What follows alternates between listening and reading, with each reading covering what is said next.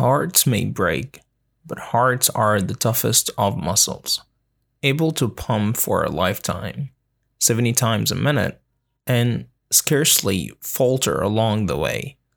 Even dreams, the most delicate and intangible of things, can prove remarkably difficult to kill.